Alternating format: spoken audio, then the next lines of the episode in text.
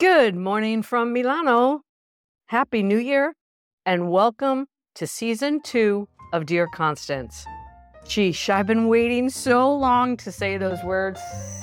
There's just something about getting to the end of 2023 and being able to say that I kept that promise to myself. I guess the promise was that once I decided that I was feeling this genre, this way of self expression, of forging a path to find my voice, that I was really going to stick it out, stick with the program, deliver three times a week, every week, no matter what.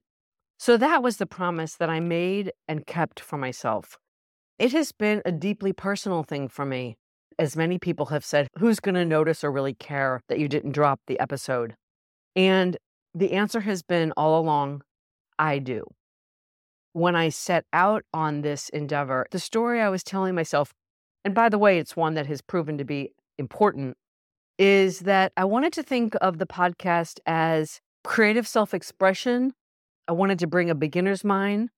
I wanted to be unapologetically myself.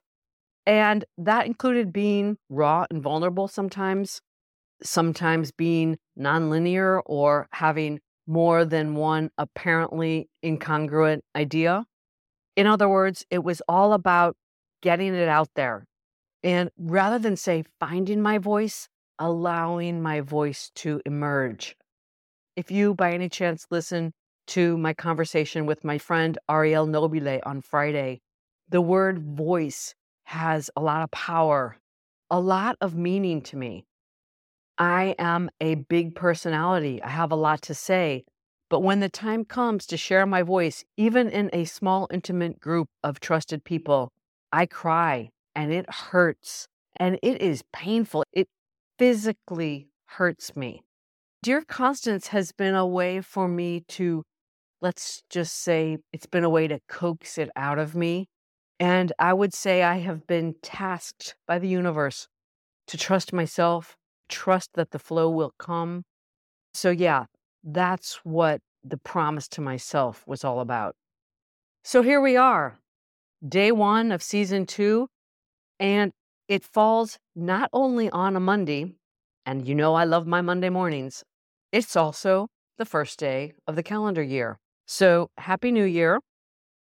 I read something yesterday that talked about dot connecting. I don't even remember where I read it, but whoever was writing it was talking about the fact that you can look back and see the clues of things in your life that you were missing or you weren't aware of when they were happening and easily connect those dots. And I think they were asking the question about like, what are the dots in your life right now that are going to connect you to the path that you need to be on or you want to be on this year? What is it that's happening in your life or what clues do you have? It could be an instinct, it could be someone you met, a conversation you overheard, an article that you were drawn to read. What are those dots around you that may just be the dots that connect you onto the path that you're supposed to be on? It's funny, I was talking to someone I'm working with yesterday, and we're talking about moving towards building a new business.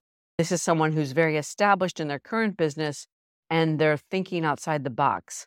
And it was interesting because he said to me, I realized that I've been waiting for someone to sort of tap me on the shoulder and choose me.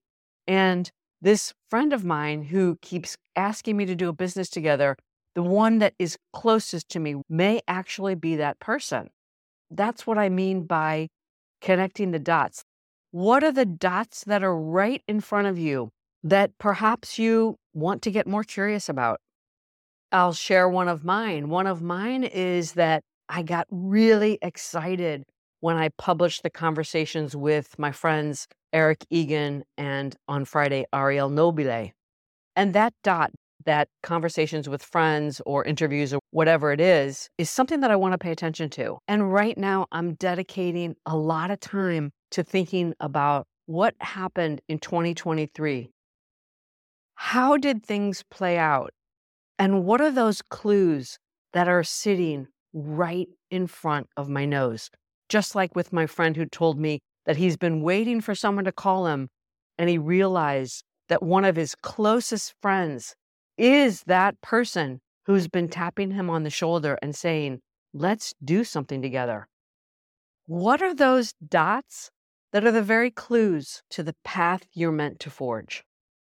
I hope that you are kicking off your year with good energy and that if you aren't feeling that good energy or you're feeling exhausted, spent, uninspired, perhaps you think of that as the very clue that you need more self care.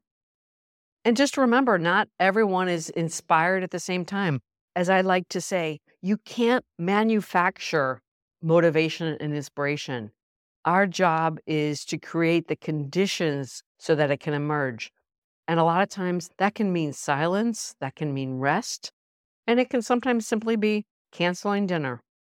I'd like to end by thanking you for the gift of your time. Thank you for your well wishes and your encouragement and your beautiful messages. I'm so delighted you're here with me, and I'm so excited about season two of Dear Constance. Yay! Until next time, from my heart to yours.